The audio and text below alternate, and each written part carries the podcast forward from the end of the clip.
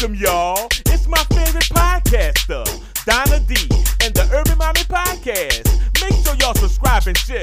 Tell a friend and hit that bell to keep up with the latest updates, because you don't want to miss what my girl got to say. I'm just saying. the Urban Mommy Podcast. Let's go.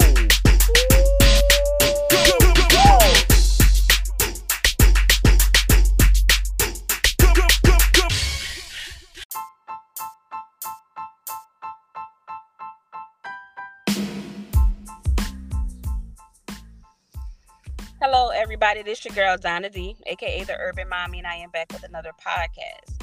Today, we are going to be healing each other with spirit, and I am joined by Laura Bonetszky Joseph. I just wanted to say it, but we're going to call her Laura. Welcome, Laura. Thanks so much for joining us today. Well, thank you for having me. Of course. Okay, so let's get started. And the way we like to introduce ourselves is to basically tell everyone who you are. Well, like I said before, that's like opening up a can of worms. I can go into so many different directions of who I am. But I guess I can go into I am a multi generational healer and intuitive. I'm an approved teacher out of Kyoto, Japan, and some Japanese therapies. I've been practicing spiritual based integrative holistic therapies for almost 20 years now professionally. And um, it kind of, even though it's been multi generational I've been doing it most of my life, I think it takes some time as a traumatic event um, to kind of snap you out of that. Um, I'm, I do a lot of trauma work and I'm very active in the domestic violence community also in Boston. And I've testified on 11 different legislative policies and uh, bills in Massachusetts, everything from prison reform and all kinds of things. so I'm an author of two books, and uh, I also have the podcast Triggers and Spiritual Medicine, which really addresses the intersectionality of a lot of what is making our culture sick. Because a lot of what I see is one root issue and a lot of problems. that is a good way to um, say it. So how was it for you uh, like when you were growing up? I always like to look back and see how our lives changed from childhood to now. So it's interesting um, a lot of work some of the work i do is generational trauma and um, part of how i actually even got into doing my own business was by accident because of what i like to call healing the broken me um, I grew up in, you know, on the surface, it looked like white suburbia. Mommy was a nurse and daddy was a doctor, but it was a lot of domestic violence. My dad grew up very poor. His parent, he grew up in, in an immigrant family. And um, so there was a lot of serious abuse that was placated. You know, whatever happens in the family stays in the family. You don't talk about it. 10 years at Catholic school, you know, um, and also being a natural intuitive, uh, you know, almost getting out, kicked out of Catholic school in second grade because I said, "Hey, I want to pray for my grandfather because he died of a heart attack in in second grade," and you know, a week later he dropped dead of a heart attack, and so there was a lot of questions around that, and um, so I grew up with like a lot of this duality, you know, and and again, one of the things I know in my own healing journey, when, with me doing a lot of what I call the unpacking mode, we're unpacking a lot of things we normalize, whether it's cultural or society or trauma or whatever it is, is how much we normalize things. So when I was after leaving my domestic violence relationship, well, you can go back. So domestic violence there, I lost my virginity to a rapist. Um, then I lost my first job to uh, somebody after college, to somebody who I just reported, say, hey, can you tell this guy to keep his hands off of me? You know, he's groping me. He's telling me he wants to go home and have sex with me and all this other stuff. And next thing I know, I was fired the next day just for saying, keeping your hands off of me, to then moving into, you know, my abuser. So it's like you look at like where does this all this stuff come from, right? And I think what happens is we we normalize things so we don't know how to spot signs or we think we're doing it. And um, but it, it comes down to the energies within us and how do we unpack that mentally, emotionally, spiritually, and physically.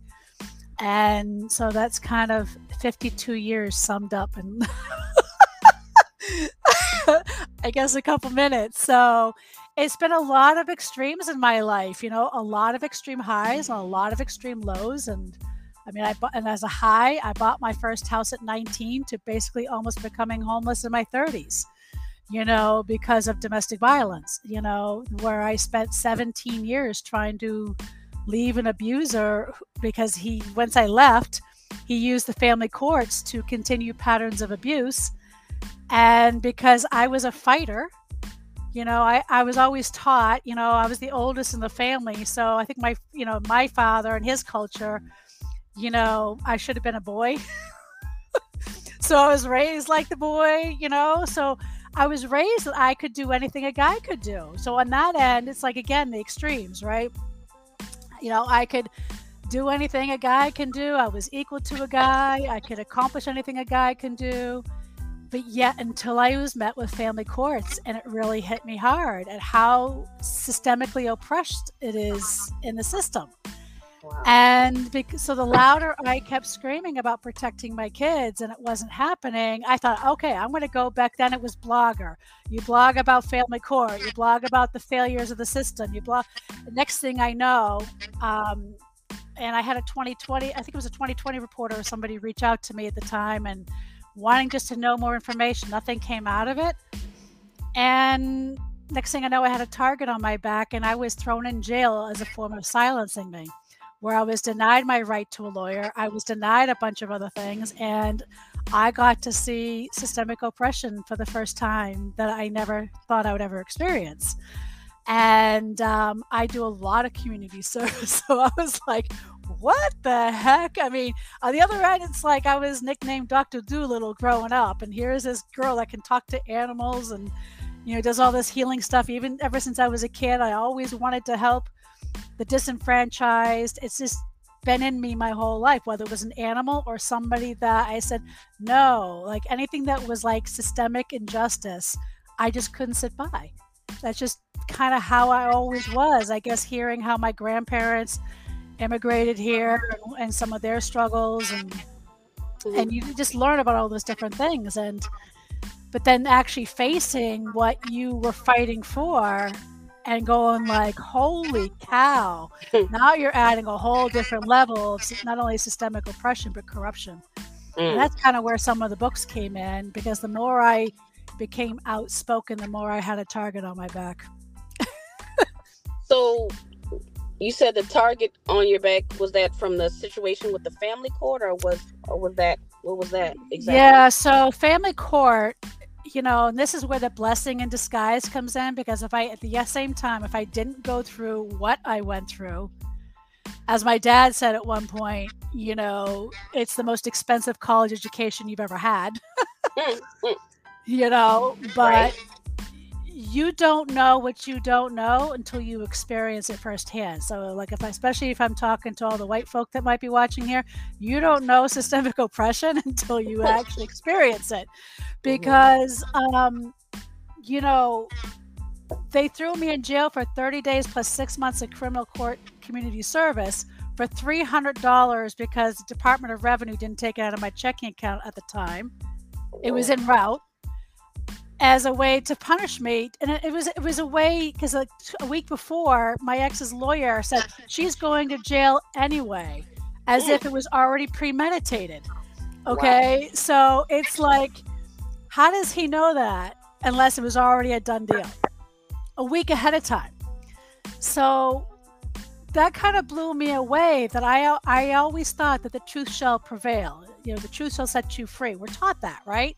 You speak truth, the truth will set you free. Like you, you, you can't, you, you know, and then be like, wait a minute, like, right. you know, so, um, it was it was a learning experience. I learned a lot because the family courts today are worse, especially since the last four years or so have gotten ex, extraordinarily worse. Um, where I've I just saved a woman from uh, or helped save a woman from going to prison because she developed such severe trauma that her trauma manifested physically after 10 years of litigation abuse and the system not stopping it.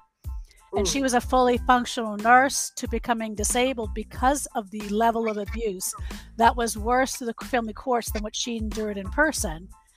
And the judge punished her because she got sick, took away her kids, uh, sanctioned her, and threatened her with six months of, of uh, prison time. That is almost $70,000 of taxpayer money to punish a victim of domestic violence because she got sick because the system isn't stopping the level of abuse in the courts. Wow.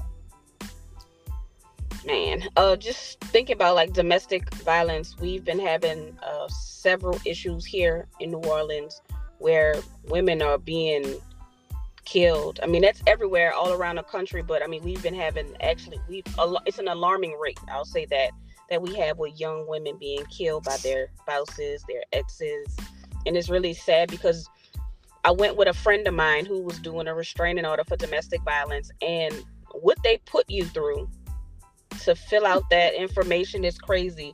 And the lady just basically gives you a packet, and the packet is all, of course, in legal jargon. So some of the people probably don't even understand everything. They don't. So and my their brain friend isn't always functioning in an effective way. I always say it's like if you're talking to a victim of domestic violence, especially if mm-hmm. they're going for a restraining order for the first time, you're talking to somebody as if their finger is stuck in an electrical socket yeah, because the nervous system is fried. Yeah, they need to give you an advocate the minute that you go down there because they, like I said, and then the lady just told her fill out everything, just check everything off, and I was telling her no, that doesn't make sense, um, because I think in in New Orleans. It was just a domestic. It wasn't really domestic violence, but it was uh, like a threat of violence. So he was like, "I'm gonna kill you." But the only form that they give you says stalking and something else. So that's the only form they give you when you go down there to do a restraining order. So when we were sitting in court, the person that went before us, she was trying to explain her story, and the judge was telling her, "So, so he's stalking you?" And she's like, "No, he's not stalking me." And she said, "Well, that's what this letter just says. It says that you said this person was stalking you." And she like, "Well, no, the lady told me to fill it out. I was just trying to, you know." So it was, it was a, it was a mess. And then what happens is the victim looks bad in front of the judge as if it's the victim's fault. Yeah, we have um, just in the past 18 months or so, domestic violence related homicides in Massachusetts are up 40%. So, um, and Massachusetts is boasted to be one of the safest states in the country, and it's up 40%. And um, I can't tell you what I'm witnessing with some of these family court judges. I mean, I testified on 11 bills this year because one of the things that they're doing now, and I know, and I know folks that are in the BIPOC community already know this about the prison system, but um, the prison system has also become another weapon for abusers to silence. It's become the new insane asylum to lock up their victims from screaming and saying, Protect me. And because family court judges, there is like a family court judge can lock you up for an indefinite amount of time for no just reason. Think about that. And because of that, the ACLU won't get involved, certain legal advocates won't get involved, specifically because it's a family court judge, which makes it even more dangerous for victims because there's no recourse for that. If it's a district court judge or a superior court judge or any other court system, there's recourse. Right. There is none for a family court judge. And I, and that to me scares me. Like that's some of the things like they want to build a, a $50 million women's prison in Massachusetts. And I said, what? Just so you can say I'm being too loud. I mean, they're already doing it now with what the Gaza thing, right? And I tell victims of abuse, you want your story heard, you want to be believed and heard, you got to fight for other children and other people that are equally as oppressed because we have the same enemy. Every single one of us have the same enemy. The same enemy is behind all of this for the most part, right? Because it's the same type of person that does this. And if you're going to lock somebody up, like in a prison, a family court judge can lock you up for an indefinite amount of time with no just reason is freaking dangerous. Dangerous. Yeah. You know, like, I had people say to me, "Oh, you were at Framingham State Penitentiary? That doesn't happen for what?" And I said, "Because DOR didn't take out three hundred dollars, you know, and give to my ex, and I refused to cut him a check because he had already stolen my identity, like four or five times. He's broken into my house. Nobody's done anything. And I wasn't going to give him another chance to know my banking account information and routing numbers so he can then just go and impersonate me and steal more money and then have nothing else be done about it. So, and I was the one punished for that, you see? Right. and how long did you do in jail? I ended up only serving eight days of that sentence, but it was a 30 day sentence. But I also did six months of criminal court community service. I know people that I did criminal court community service that was there for maybe eight weeks that served serious violent crimes. I was there because of $300 that wasn't taken out of my checking account yet because of DOR. Something that was in the system not being done. I knew of a woman that was 26 years old serving a prison sentence for seven months. You want to know what her crime was? Hmm. Her crime was now, if you re- if you all remember, like the recession of like 2013, that was compared to the greatest recession since the Great Depression, Mhm. right?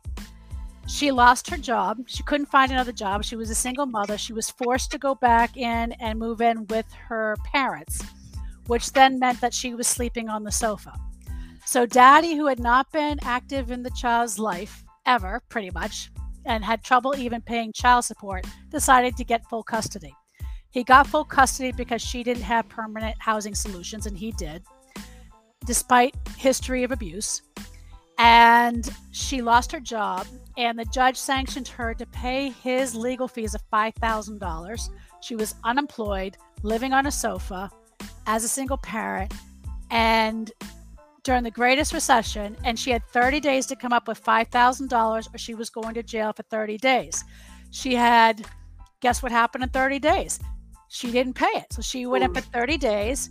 And then when she came out, she had 30 days to come up with $5,000 as an unemployed person during the greatest recession with no job, or she had to serve 60 days.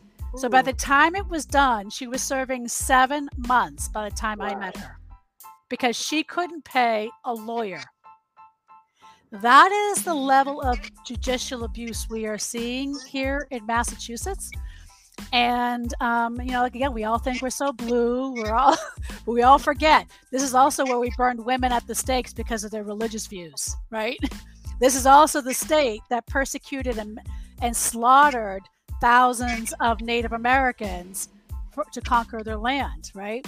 At the same time, we also fought, but here's the duality. We also fought the British on this land here in Massachusetts to free ourselves from oppression. So this, it's like the extremes on both ends, right? Mhm.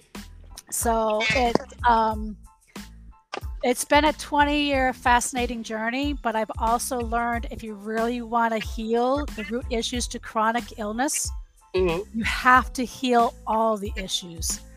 You know, if one person's not free, we are not all free. And if you want, if you, if you want to heal your own stuff, you can't heal your own stuff and become fully healed unless everybody around you is equally has at least the same opportunity and the same ability. You know, and addressing the root systems. So that's kind of where prison and all this has made me good at doing that. right. So, you're. I guess you're like an advocate for the domestic of um abuse.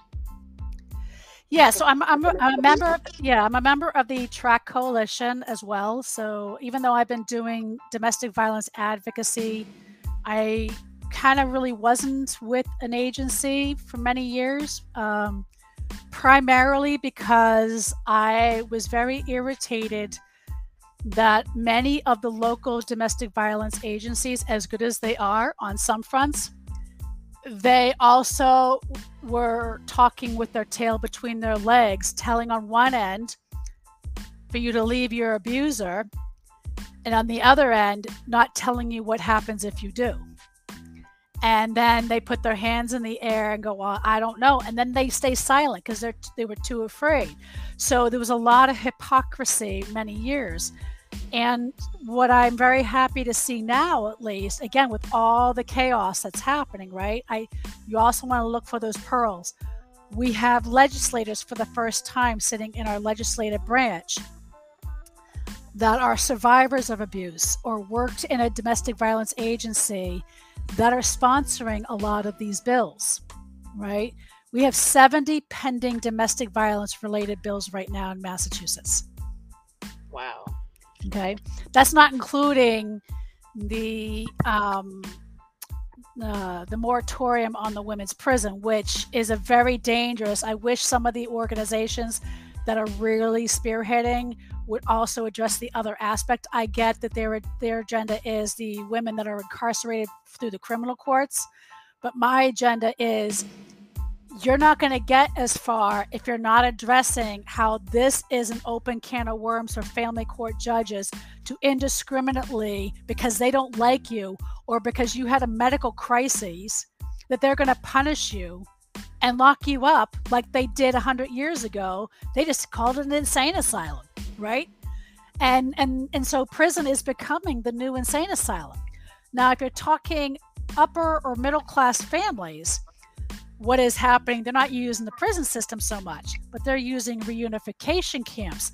That is a corrupt system built on a cult-like system mm. by with using terminology that was coined by a pedophile to help abusers get custody and they're billing these families at a racketeering rate of $10,000 a day and calling themselves experts. And they're legally kidnapping these kids, taking them away out of their schools, their families, their friends, anything that gave them any kind of stability, and basically locking them away. They're saying only for a few days, up to a week. Well, all you're going to do, hashtag Maya and Sebastian is probably the case anybody can research, you know, if you're on social media, where nobody heard or saw them for seven months. Wow. Seven months. And it took, I don't know how much of, and they ended up running away from mom, where they went and hiding from for months on end until because of social pressure, the judge finally reconsidered her order hmm. and allowed the children to go back to their to their safe parent. So this is like, you know, we don't think this stuff happens here in this country, right? I mean, it's it's you know, if you're poor, it, it, this is what happens. If you're wealthy, this is what happens. My friend of mine uh, and colleague, who was an ex-prosecutor for the um, the prosecutor's office in New York, uh, all you have to do is again look up her name, Catherine Kassenoff. She ended up killing herself. Domestic violence, by the way, suicide is up at an astronomical rate too, because the system isn't stopping. And if you're constantly doing this and you're asking the system and you're getting pummeled not only by your abuser, but you're being threatened, abused, and punished by the system on top of that, a lot of victims are opting suicide because it's safer. Wow.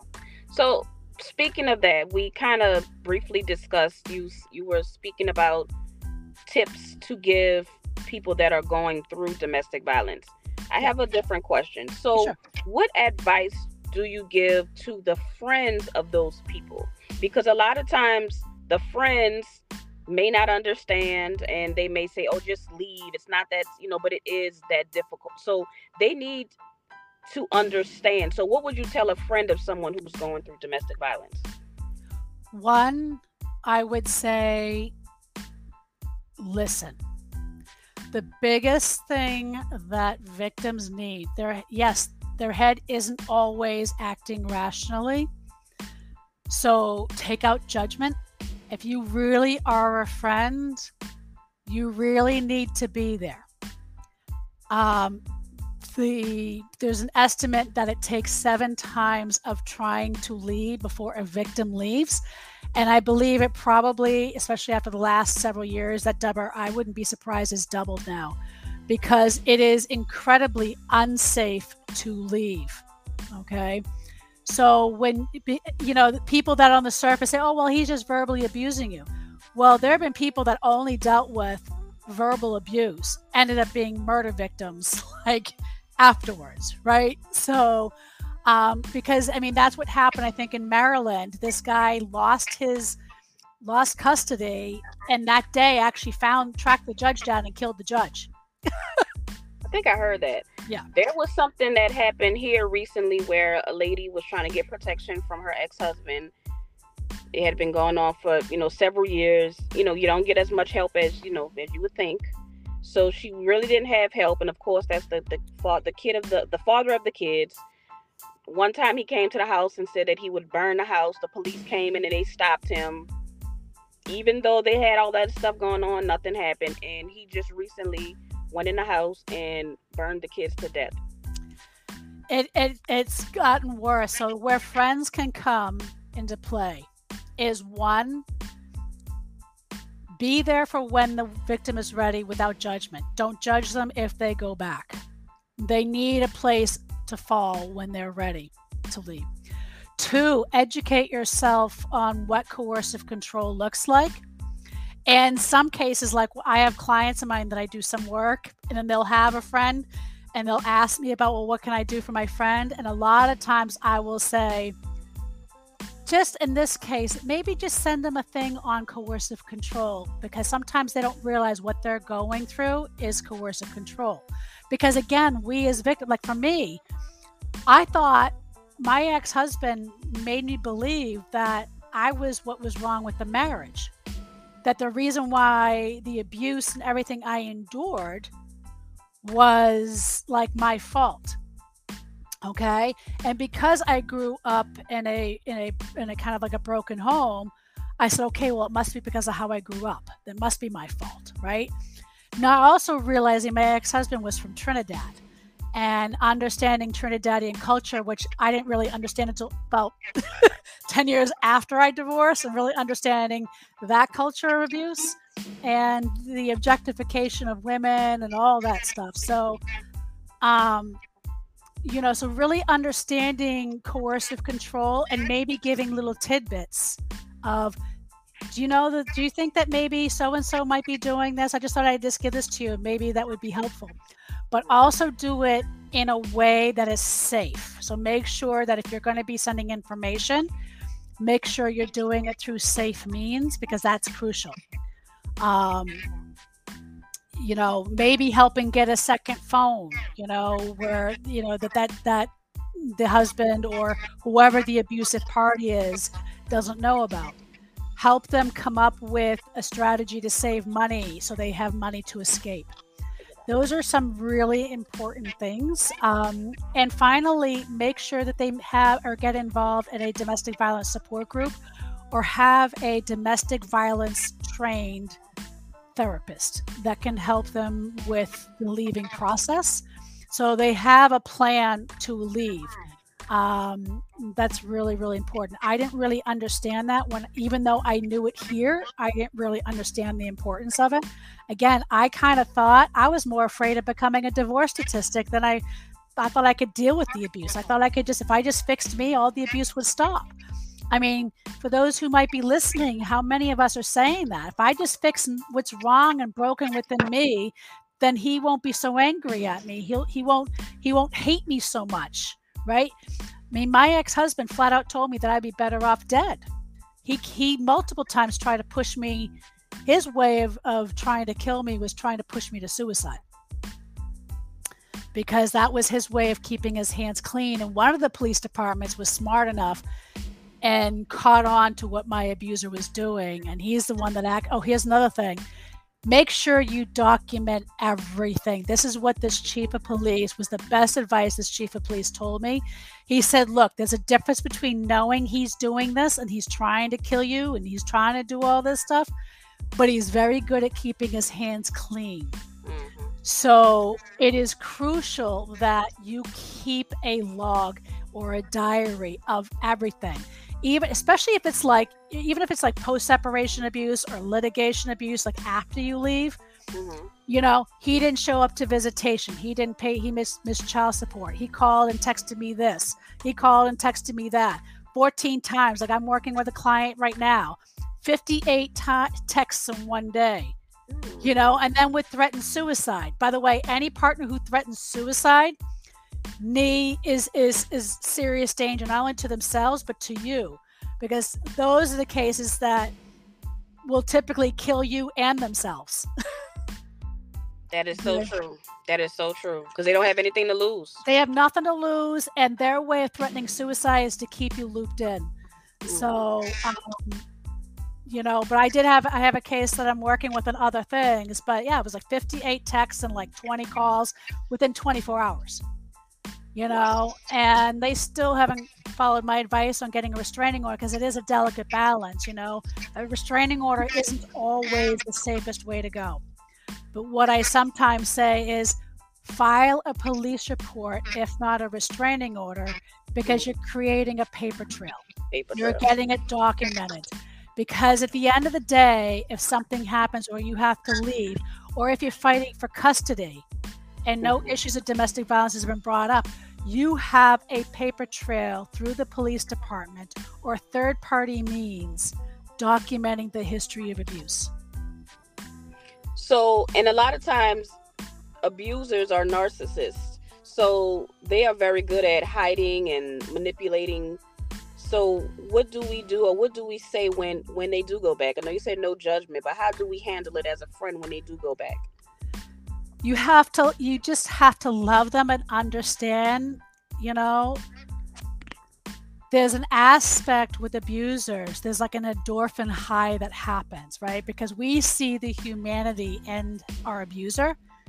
And depending on some abusers are narcissists some of them actually get off on hurting us. And then it's the other ones where it is hurt people hurt people. So there's different grades of abuse right? Um but we all like to see because we love them, right? We were emotionally attached or we are codependent with them. Um, and many times, what happens is they love bomb us, they romanticize us. So, part of that's the cultural conditioning, right?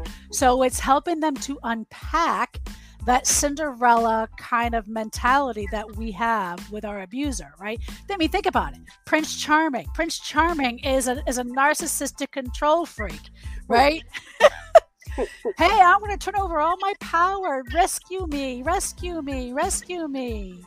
That's it. That is code word for turn your power over to your abuser because a lot of times they come in as the fixer.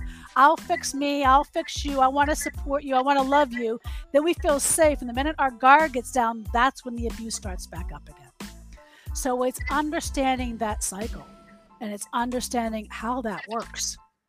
You know, for me, I I say it's getting into the nervous system, but for the friends, it's really just breathing and just creating space. Mhm. Okay. And maybe don't even say anything. Maybe just let them talk. Right. And if you feel like you want to lash back because you're frustrated, maybe just learn to hold space Yeah. is the best thing you can do. That's it. Don't what do take you it in. tell them? Huh? What do you usually tell the actual victim about leaving? Um, it depends on the circumstance. I mean, I have I have one case right now with the 58 text messages and whatever. Um, they don't feel comfortable. They think mm, you know about getting a restraining order, so I'm actually encouraging them to go to the police and file just a police incident report. Um, I also educated them and told them that since their ex-spouse was um, concerned for the children's safety that that could backfire in in the custody where if they don't do something then they also could have risk of losing custody. So that's something that victims have to also understand that if they are not creating a safe environment and unfortunately this is always put on the victims right? And in some cases like dcf works in the victim's favor because sometimes dcf can offer services to help in transition, but a lot of times people don't know about it. They don't know that DCF actually has domestic violence programs, right? So if you're if you're working with DCF, ask them for for domestic violence programs. Ask a domestic violence shelter for programs on housing, shelter. How do I move out? What do I, what do I need to do? You know, um, because every place is different. I'm very limited on what I coach people in specific because every situation is different. My my particular skill set is helping people get into the body and understand how to unplug from that cord that's making them all scattered so they can get clear so they can make good judgment so they can appear good and confident in front of a judge so they can unpack that trauma, unpack the cultural conditioning, unpack those hidden biases, and learn how do I take back and reclaim that power. Because when you can do that, you're actually protecting your children more effectively as well. Right. You said a little while back that restraining orders are not always the best thing. Why not? It depends on the state, depends on the jurisdiction. Um, there was a case, I believe it was in Arizona, where it was a case where a woman had this guy hung himself in front of his kids at a kid's birthday party, or tried to. And so she got a restraining order. He had unsupervised visitations with a restraining order. Um, and he um, ended up to make a long story short did showed up late to return the children. She kept saying he violated the restraining order violated the cops ah he's a loving dad. He'll return them like 30 calls later kids weren't returned. He finally shows up at the police department. The kids are all dead in the back of his car with a gun in hand and he dies police by suicide. So a lot of times, especially with the gun debate, there's a current pending Supreme Court case right now where whether or not to take whether or not it's constitutional to take guns away from documented abusers. Now, the Supreme Court case that's pending is with a guy who has a history of violence with weapons.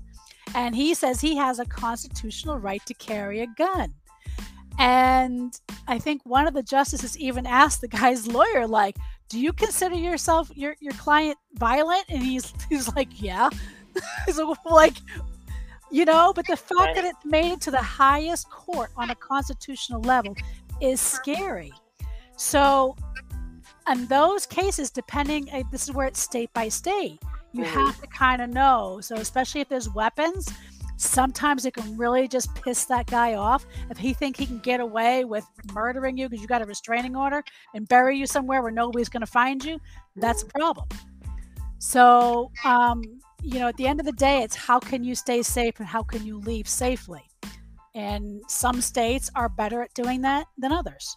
Some jurisdictions are better at helping you do that than others um, it's a matter of really bringing in the resources and finding who can help you do that in a safe manner. Have you ever held, had to deal with a man as a victim? Yes.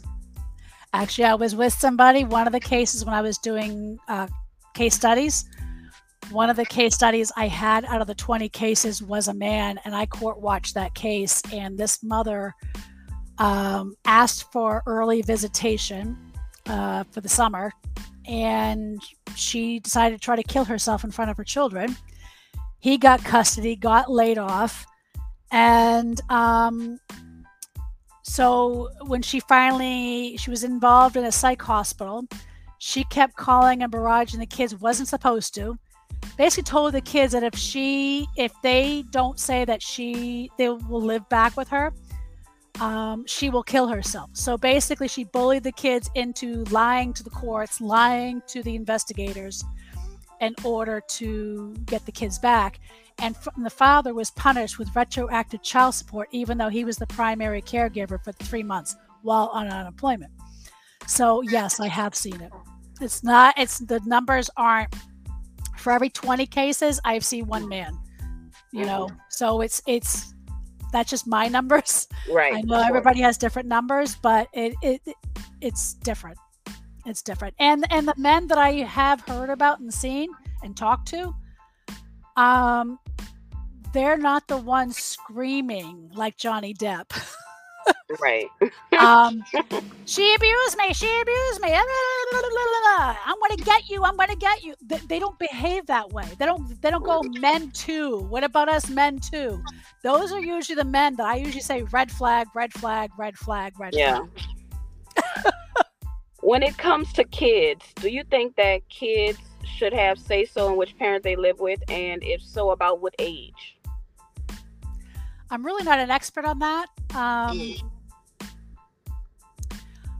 I think you know after what I'm seeing happening with the reunification camps, I think it I think it really depends on the case.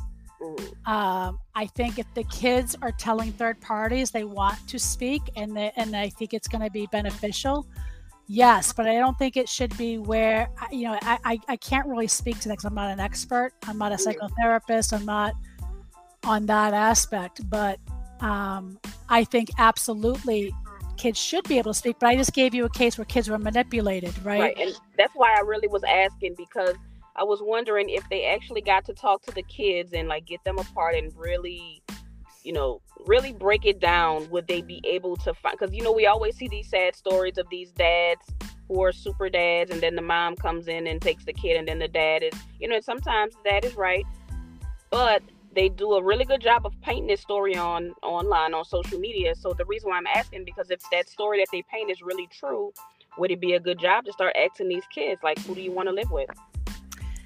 Yeah, I mean, that's where we have to unpack the case history with abuse. Yeah. And and you know, usually there's a pattern that happens and emerges in family court that one parent is really going at it at the other parent. Like yeah. they're just going at it. There's like a revenge tone. There's like I'm going to get you tone. Mm-hmm. Um, you know, like my ex, we had a contempt hearing with my ex one time. He showed up three inches of thick of motions in one day that wasn't properly filed, and the mm-hmm. hearing ended up being all about that shit and nothing about the contempt and my contempt ended up not being her. So they do it to muddy, and that those should be cues right there that those that are doing that pattern are an abuser. So there's there's cues there, but it takes education. Um, there's a lot of fantastic, like One Mom's Battle um, offers a fantastic resource on that. Um, there's the um, National Par- uh, Protective Parents, I think, Association so there's there's a few um, really good resources. Like George Washington University has has a couple resources um, that really address that at a much better than I do. Mm-hmm. that are much that I would consider experts. Um, you know, especially in the realms of like coercive control. Yeah. Because coercive control really requires somebody who's expertly trained. Mm-hmm. Um, I can spot it, but I wouldn't not. So me being able to spot it versus me saying like I'm going to testify, saying I can spot it are two different things. Right. I got you. Know? you. So um, for me, there's a lot of red flags that stand out that are easy for anybody that's got any level of training that you can see. The tra- the challenge is a lot of people I see on social media. You saw it play out with Johnny Depp trial where there's a lot of first of all there's a lot of inner misogyny we we still have a mm-hmm. lot of inner misogyny to unpack mm-hmm. and trauma bonding and to mm-hmm. me what solidified that that case and that trial was 100% not about whether or not amber did any kind of abuse whatsoever it was solely about whether or not as a victim of sexual assault and domestic abuse whether or not she had the right to talk about it mm. And I think that's what needs to be addressed. And the fact that there was already a judge in another country who already found him guilty of 12 counts of sexual assault and domestic violence. Oh, wow. Based on, on evidence that was not admitted into court for this hearing was problematic.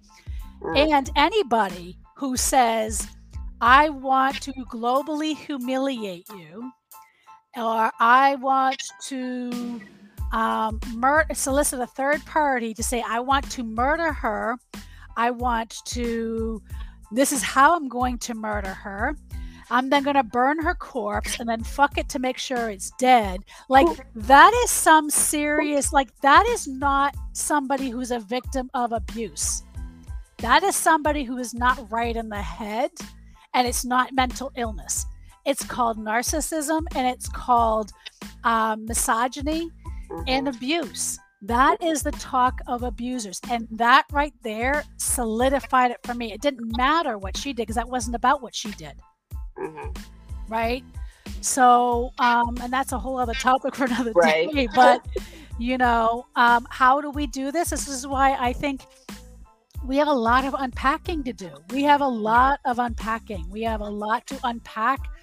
You know, there's a we have a podcast episode that I we record I think it's episode five, if I'm not mistaken, where it's called um, "How the Burning Times of Witches Influence White Women Culture Today." Mm. and it really addresses what happened over 500 years of torture of European women to help patriarchal men oust strong men, oust, you know, when you think about it, who do they target? They target leaders, they targeted medicine women, midwives, herbalists, you know, all of them, right? And burned them. And then they solicited other women who were too afraid to help support and elevate. And then we have 500 years on top of that of conditioning. So there's a lot to unpack and reclaim. What's the name of your podcast again? It's called Triggers and Spiritual Medicine. Triggers. I definitely want to hear that episode. Yeah, it's very fascinating. You know, my friend of mine, um, she does a lot of social justice work in Vermont. Mm. and um, she was diagnosed with breast cancer at a very young age. And she said when she went back to work, she noticed an interesting thing. It was the white women that were treating her horribly, but the women of color are the ones that rallied around her. And she was wondering why. So, oh. again, when we do holistic therapies or we're really rooted in our spiritual practices, we always look at the root systems. What, where is this coming from? Unrooting our trauma from like how I got the breast cancer, you know, the generational trauma, to how she was even linked it to how her own ancestors at one point were enslavers and then where did that come from you know and it kind of led her down this whole thing about well you know it's how the burning times of witches like this is to understand this and let's unpack this you know influence white women culture today and it really hit because it said yes i can relate to that you know and i was like you know how much we like we call it competition Mm. why do we feel like you're a threat to me? Why do I have to think that you're going to sleep with my husband? Right? That's all the same mentality of a thousand years ago we were doing, or 800 years ago, whatever it was. And that was what was thrust upon us. When are we finally going to say we're not going to behave that way and unpack that? So our daughters don't continuing down that line of behavior. And that, that's funny you say that that the the black women were nicer to her. And it's strange because sometimes when we deal we are dealing with something it feels like it's the opposite for me. Like sometimes I feel like white women are um nicer, more compassionate to to to me.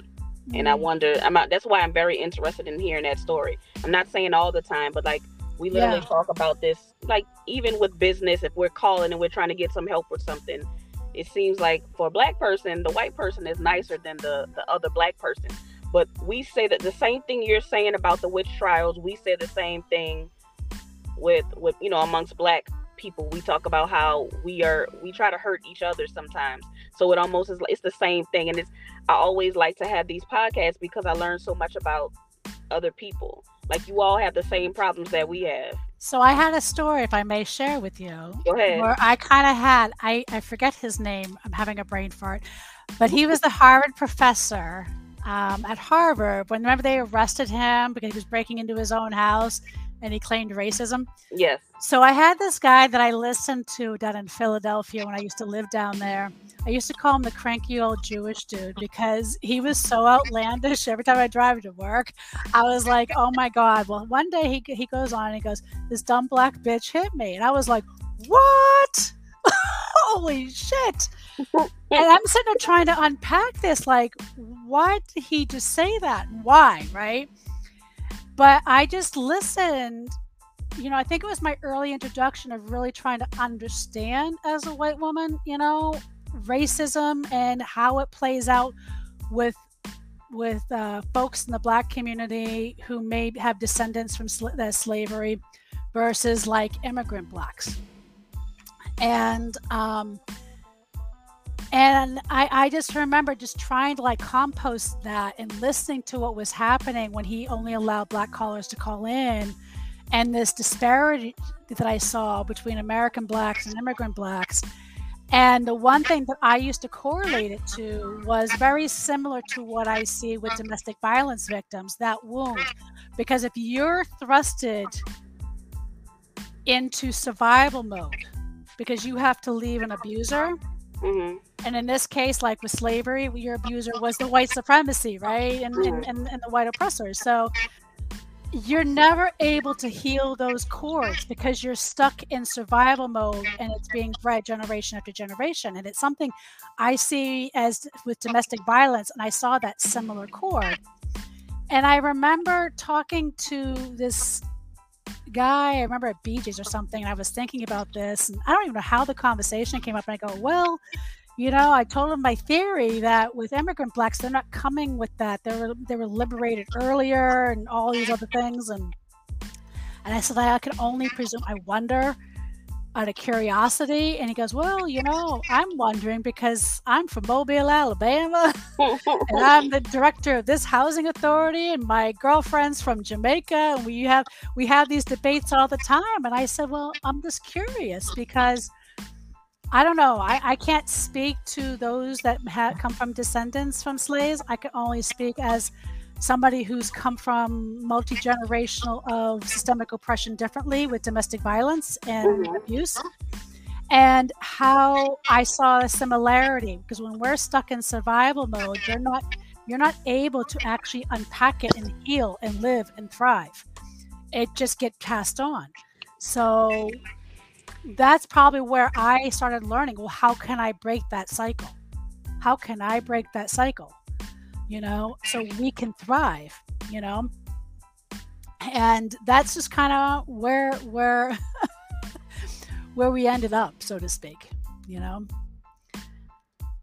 But um yeah, so that's kind of i don't know if that resonates but i wonder i wonder if the difference is because of you being in louisiana that the level of oppression was stronger there or there was less freedom maybe just from a geographic you know? I don't right. know. That would be a curious conversation to maybe see right? See right. So what is healing with spirit? Healing with spirit? Well again, it's being a multi generational intuitive. What I've learned, if we're going to heal root issues, you you know what I find, whether it's chronic illness or systemic oppression, it's usually stored not just in one area of the body; it's stored in all three. But mm. typically, we only address one, if if not two. We don't address all three. So if it's rooted in the mental body, the emotional body, the physical body, or the spiritual body, you know, and how does it show up? How do we unpack it?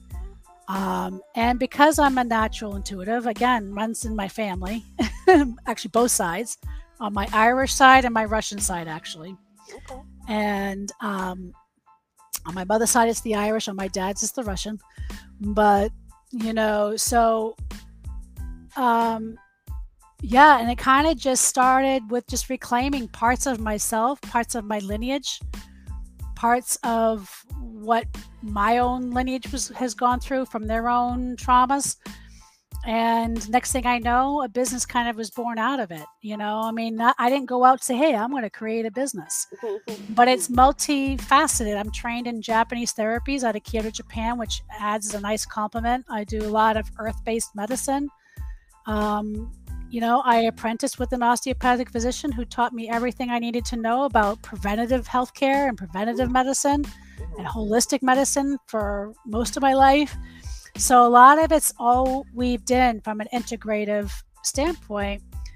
And you know, what I've also learned if you're going to do spiritual based therapies, if you're going to do spiritual healing, if you're going to do psychic readings, if you're going to do all this, I've been calling it on the, the New Age community, which is another code word for white supremacy.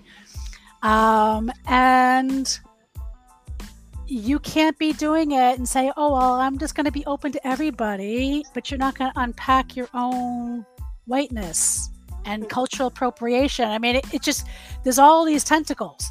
So, a lot of my teachers, because a lot of them are rooted in indigenous practices, whether Japanese, Native American, Celtic, um, you know, have taught me about sacred activism being a huge part of the healing work. It's like you shouldn't be doing healing work if you're not actively engaged in sacred activism. So it's kind of weaved in there together, you Right. know. And I always say you can't do trauma work if you don't know the system. And say you understand trauma if you're actually not engaged with like the family courts or you're not act- actively engaged in legislative and policy making. You know, you can't possibly know unless you're doing that work too. That's so true. All right. So, can you tell us a little bit about? Now, you have two books. Can you tell us what led you to write the books and tell us a little bit about them? So I had about four or five rough drafts, different books, four or five books. Is probably like the first, fourth one that got published, uh, but the first one. But so I started off with this one here, Secrets to Healing, which is the um, invitation to heal the roots to chronic illness and trauma. And so we address the broken healthcare system and kind of like the white supremacy there, as well as the Reiki industry, which is um, unpacking, which is more not really unpacking, it's really calling in the cultural appropriation of Japanese therapies Mm. and um, asking people to show up better. Um, this is rooted in the original teachings and, um, and and secrets that people can do every day, but it also shares a lot of my story because um, you know kind of shows you where I was to where I am now right. um, over 20 years. But this one ended up being the first one because I was asked when my publisher found out about my story, she's like, "You have to write a chapter in this book." So this one actually became the first one. Okay. This is um, feisty, dangerously amazing women using their voices to make an impact. Mm. And the story I share in here, my chapter is called hashtag Me Too Family Courts. And Mm. it's all about my story. I call it the incarceration story of family courts. okay. So that's kind of where that is. And then I have the podcast, um, Triggers and Spiritual Medicine, which basically, since the spiritual medicine is the piece that is often missing with how we're broken, we've and it's not about religion, it's about the spiritual piece of who we are. We've gotten disconnected. Okay. Um, the body wisdom, all that is all connected. It's all that soul piece. You know, our ability to hear, our ability to see, our ability to think, our heart, all comes from electrical stimulus. That electrical stimulus is connected to the soul. So there's a physiology associated that we have forgotten about, and it's it's it's remembering that. It's reclaiming that. So we have a sacred pilgrimage to Ireland to help us unpack patriarchy, to help us unpack trauma and and um, our old stories, unpacking church indoctrination on sacred lands. Um, some of these places have been standing for six thousand years, and the feeling there is so freaking fantastic and sacred and special Mhm. in spite of what the Vikings have done, the Norse have done, the English have done, you know, with Ireland's own history of genocide that they experienced, you know, that we also forget, you know. So, Yes. All right. So, can you tell how can we follow you, keep up with you, or your social media, your website? Sure. So um, I'm on almost every platform, either healing with spirit or healing trauma through spirit. Uh, and my website is www.laurahealingwithspirit. The podcast is Triggers and Spiritual Medicine. It's on YouTube and almost every streaming platform that I can think of. Oh, good. So it's on YouTube as well. Yes. Perfect. Okay. Yes, it All is. right. So, wait, hold on. I like to ask everyone this question, and my question is: If you could go back and talk to your 17-year-old self, what would you tell 17-year-old Laura?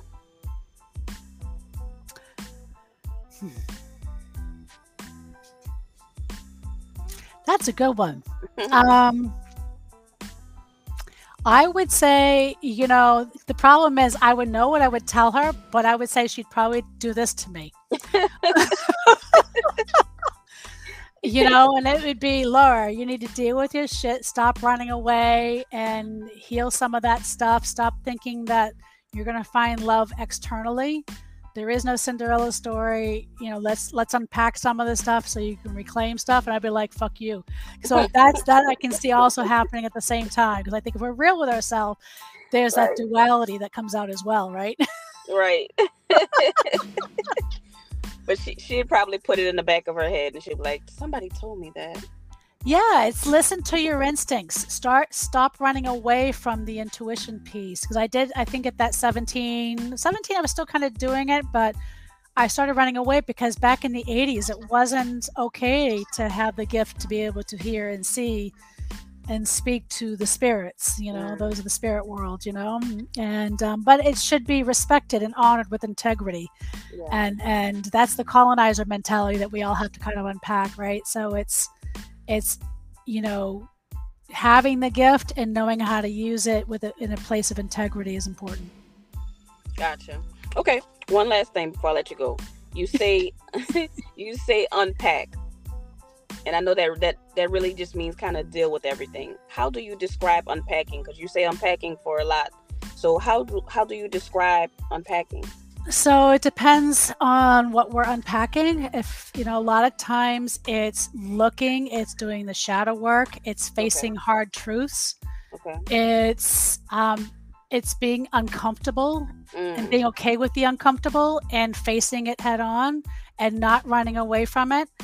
It is um, allowing yourself to process hard things it's allowing yourself to process trauma. It's allowing yourself to process grief. It's allowing yourself to, you know, and there's also a level of understanding presence and being present with hard things, being present with maybe admitting that you have a little white supremacy, you have a little inner misogyny, you have a little patriarchal issues in church indoctrination that you know the belief systems and really looking at that and saying geez i didn't realize i had that and being okay with admitting that and working on how do i change that. Okay i like that. Okay cool. All right so we have come to the end of today's podcast and i do want to thank you so much laura i really enjoyed your discussion well thank you donna thank you for having me thank you for allowing us to share some kind of hard topics here, and we kind of shared yeah. some pretty hard things that not everybody's comfortable with. Right. And I mean, sometimes you have to get uncomfortable if you want to, you know, if you want to fix things, you want, like you say, unpack. You you have to have those uncomfortable conversations. And like I said, I do appreciate you, and I thank the the listeners for staying thus far on this, you know, on the show and make sure you all follow and keep up with everything and check out that podcast as well because you know these these conversations they they really help. Yeah the one we just did in october was three tips on moving through hard truths. Ooh, okay. Well i'll definitely be checking some of those out definitely well thank you so much donna. Till next time. Same here. So you guys thanks again. Um and if the lord says the same i will see you all next week. Bye bye